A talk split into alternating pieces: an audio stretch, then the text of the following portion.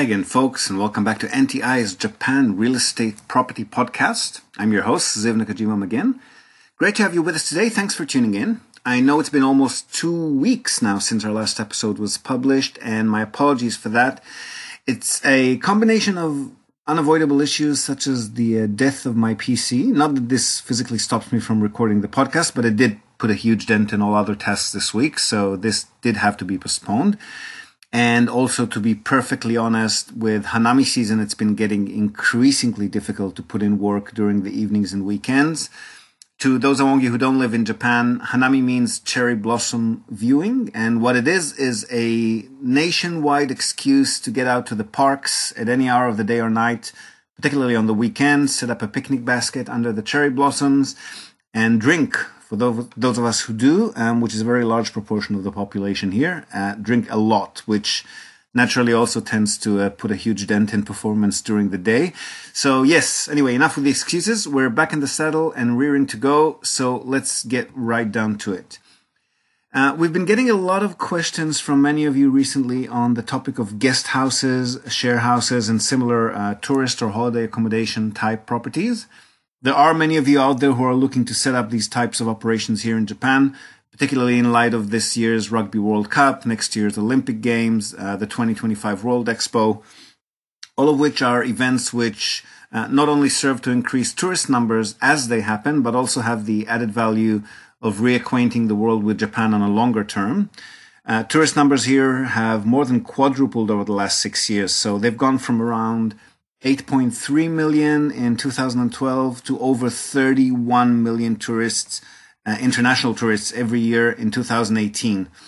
And this trend isn't likely to decrease in the next decade or so. On the contrary. So as you can imagine, particularly with the difficulties imposed on the casual short-term stay uh, industry by the recent legislation on these types of operators since June last year, and we've spoken about this here several times already in past episodes, so this increase in tourist numbers creates a very serious demand in the market for guest houses and similar facilities, which can cater to tourists who either don't want to spend their time or money on hotel rooms or prefer a more traditional experience.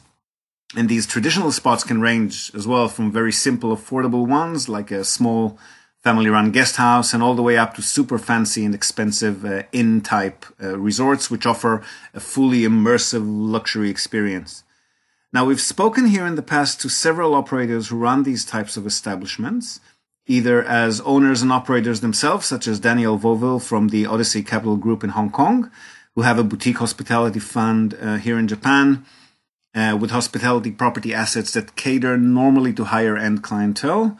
Uh, we've also spoke, spoken to uh, Paul Feinberg from Modern Living in Tokyo, who runs smaller and more affordable operations on behalf of his clients, usually smaller investors that have purchased houses or small buildings um, close or in uh, some of the bigger cities and rents rooms out by the day on behalf of investors. So, again, because so many of you have been sending inquiries our way asking about the feasibility of these types of properties. And the frame of mind is usually to buy an older traditional style house uh, somewhere that's attractive for tourists whether it's in one of Japan's big cities, uh, somewhere accessible and attractive in the countryside, like an onsen village, a natural hot springs town, or uh, up in the colder areas near the ski slopes in Hokkaido, Nagano, or anywhere in between. So for today's episode, we thought we'd try and break down what these types of operations look like from a price and profitability perspective, just to give you a general idea of how to evaluate these types of investments when you consider them and to help you understand if a particular property, a particular area or idea for a guest house is worth your time and effort, uh, not to mention your hard earned cash. Now, the first type, uh, the first step, sorry, in these types of operations is to understand the purchase and running costs, which are a derivative of the legal and operational requirements for these types of operations. Because running a short-term stay operation requires far more planning, uh, upkeep, and compliance than any other type of property investment. So the first step is understanding what you're actually going to buy. And this greatly depends on who is actually going to be running it and how. So firstly, it's important to remember that all other things being equal, you need to decide whether this is going to be a full-time business for you as the landlord, Or is this going to be something that you're planning to run as a side business or maybe source out to a management company, etc.? The reason this is significant is because unless you actually apply for a hotel or inn license, you're only going to be allowed to lease out rooms by the day for half the year. So you can compensate during the rest of the year by leasing the rooms out on a monthly basis. So month long leases, as long as they're done with an actual lease contract, are normal leases as far as legislation is concerned. So you can definitely do that without any special requirements. But if some of your rooms are leased by the day, with guests moving in and out at a high frequency and different hours of the day and night, this is not likely to go down well with your longer term tenants. So bear in mind, people who rent out a place for a month or more already consider the place to be a home of some sort, even if that's for a shorter term. So they expect to have at least a basic level of familiarity with their housemates. So having the place mixed up with short-term holiday makers and longer-term tenants isn't usually feasible. You could designate the place to be uh, a minpaku, short-term stay, and lease out individual rooms during half the year, then try to find someone to rent the entire place maybe for the other six months, but that's a lot easier said than done. And you may end up having to compromise and rent out the place for a shorter or longer period of time for the longer term tenants. Because tenants who want to rent an entire house for exactly six months are pretty rare to come by. Or even worse, you could end up with a six month vacancy after the uh, Minpaku uh, allowance finishes, which would then eat significantly into your profits. And that may take, may, may make the entire exercise really unprofitable in the long term especially if you take into account the amount of time and money that you'll need to spend to set it up and run it for short term stays uh, during that first period. Now, if you're going to be running the place yourself as a full time business and either live in the property or very close to it, you can work around this by providing constant assurance and monitoring for your longer term tenants, uh, separating the uh, structure if it's big enough into a short term area and a long term area and so forth. But if you're going to be doing that, you might as well apply for a hotel license, which isn't that expensive. Now, the licensing would require some extra compliance on your part. Uh, the structure would have to be designed to, to comply with that. But in exchange, you'll have the right to rent out rooms on a short term basis all throughout the year. So it's, it's probably well worth the effort. Also, bear in mind that as part of the legislative revamp, you now need to have a manager on call normally within less than one kilometer away from the property at any hour of the day and night. If you're renting out living space on a daily or, or weekly basis, you also need to comply with more health and safety regulations, including fire safety facilities, and your purchase criteria also changes because you can't be within a certain distance of any public or child and elderly care facility so nursing homes, libraries, museums, community centers, um, nurseries, clinics, and so forth. So the first step, if you do go down this path, is to confirm that you can actually apply for a license on a particular property and then try to factor in the cost of hiring staff. So again, assuming you're not going to be the one running the place yourself and you're either taking on uh, or outsourcing cleaning, maintenance, etc. as required, quick tip from the experts. And you may recall, uh, I've mentioned here in the past that some of our clients are looking into buying an old home and setting up such an operation. Considering the cost of setting up a company, annual company upkeep, accounting, bookkeeping services, uh, the cleaning and consumables that go with the short term stay operation, staffing, utilities like power, gas, internet, you're generally not going to be turning anything close to an acceptable profit from this type of hassle unless you've got at least nine or 10 rooms in close proximity to each other, which can be serviced at least as a single property. So either a very large property or several smaller ones that are right next to each other and can be serviced on the one go. Now, properties in Japan are cheaper than in many other places uh, in the developed world, particularly out in the countryside.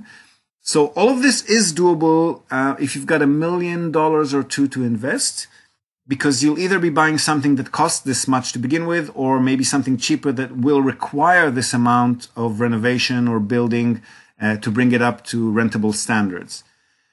But if you're going for anything smaller uh, and or cheaper, you'll probably find that your money and time are better spent running the place as a share house instead of a guest house. Meaning, forego all the licensing and staffing and compliance requirements, and simply rent out rooms by the month. You'll often have guests that stay for 6 to 24 months, which obviously is far less of a hassle to manage uh, compared with daily or weekly rentals. And your income, while not as high per room as a short term stay operation, uh, will still be much higher uh, than what a standard long term lease of a property would have made you. We've got several clients doing this, and in all cases, they've doubled or very close to doubled the average income for long term leases. Even in places that are seasonal in nature, such as beachside properties or ski resort type assets, in places that attract guests all throughout the year, it can come to even higher than that. So, even when completely sourced out to a management, advertising, tenancy company, they're still making more than enough to compensate them uh, for the unstable nature of the business because you are dependent on bookings.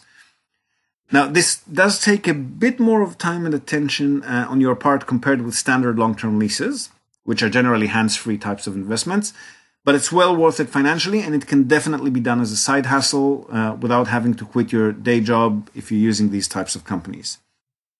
Now, again, this all changes if you're going to be hands on. If you're the one who's going to live in the property and manage it on a daily basis, or at least live close enough uh, to satisfy legislative requirements, and you're going to be attending on a daily basis, you can definitely make it work financially, even with the uh, uh, guest house uh, method. And if you're the DIY type who can take care of maintenance, repairs, cleaning, etc. yourself, or if it's a family-run operation, there are uh, a few people sharing these responsibilities, it can be even more profitable because you can do it all in-house. Uh, in that case, you can definitely do very well even with a smaller property, since you'll be cutting a very large portion of your overhead out of the equation altogether. But if, like most of our clients, for instance, you're a hands off investor and you're out on the lookout for more passive income, you would probably be better off aiming for either the larger, more expensive properties just to make the overhead worth it, or alternatively, consider the share house model instead of the guest house model it's far more likely to make the exercise uh, achievable and profitable from a hands off perspective and still generate far higher income than your standard long term leases. Okay, that's it from us for today, folks. We hope you've enjoyed this episode and you now have a better idea of how to start moving forward uh, on that guest house or share house pipe dream of yours.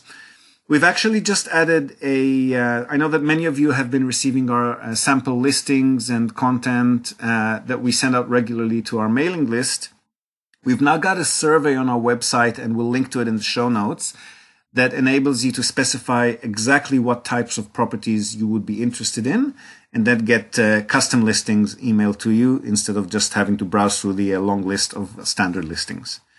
Now, we're always available for further discussion on this topic or others, of course. We don't charge for our time for these types of conversations or brainstorming sessions. Always happy to talk shop. Leave us a comment in the comment section of wherever you may have found this episode or email us directly on info at nippontradings.com.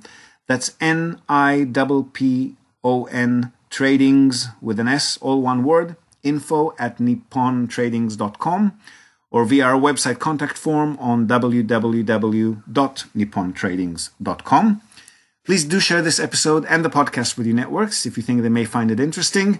And above all, we would really, really appreciate it if you could leave us a rating on the iTunes Store, Stitcher, or wherever else you may be tuning in from. A rating or review from you enables us to reach even more people who may be able to benefit from what we're discussing here on a regular basis. So it's a win win for all involved and a huge help for us here at NTI. We hope to have you with us next time. And until then, from all of us here, we wish you, as always, happy investing.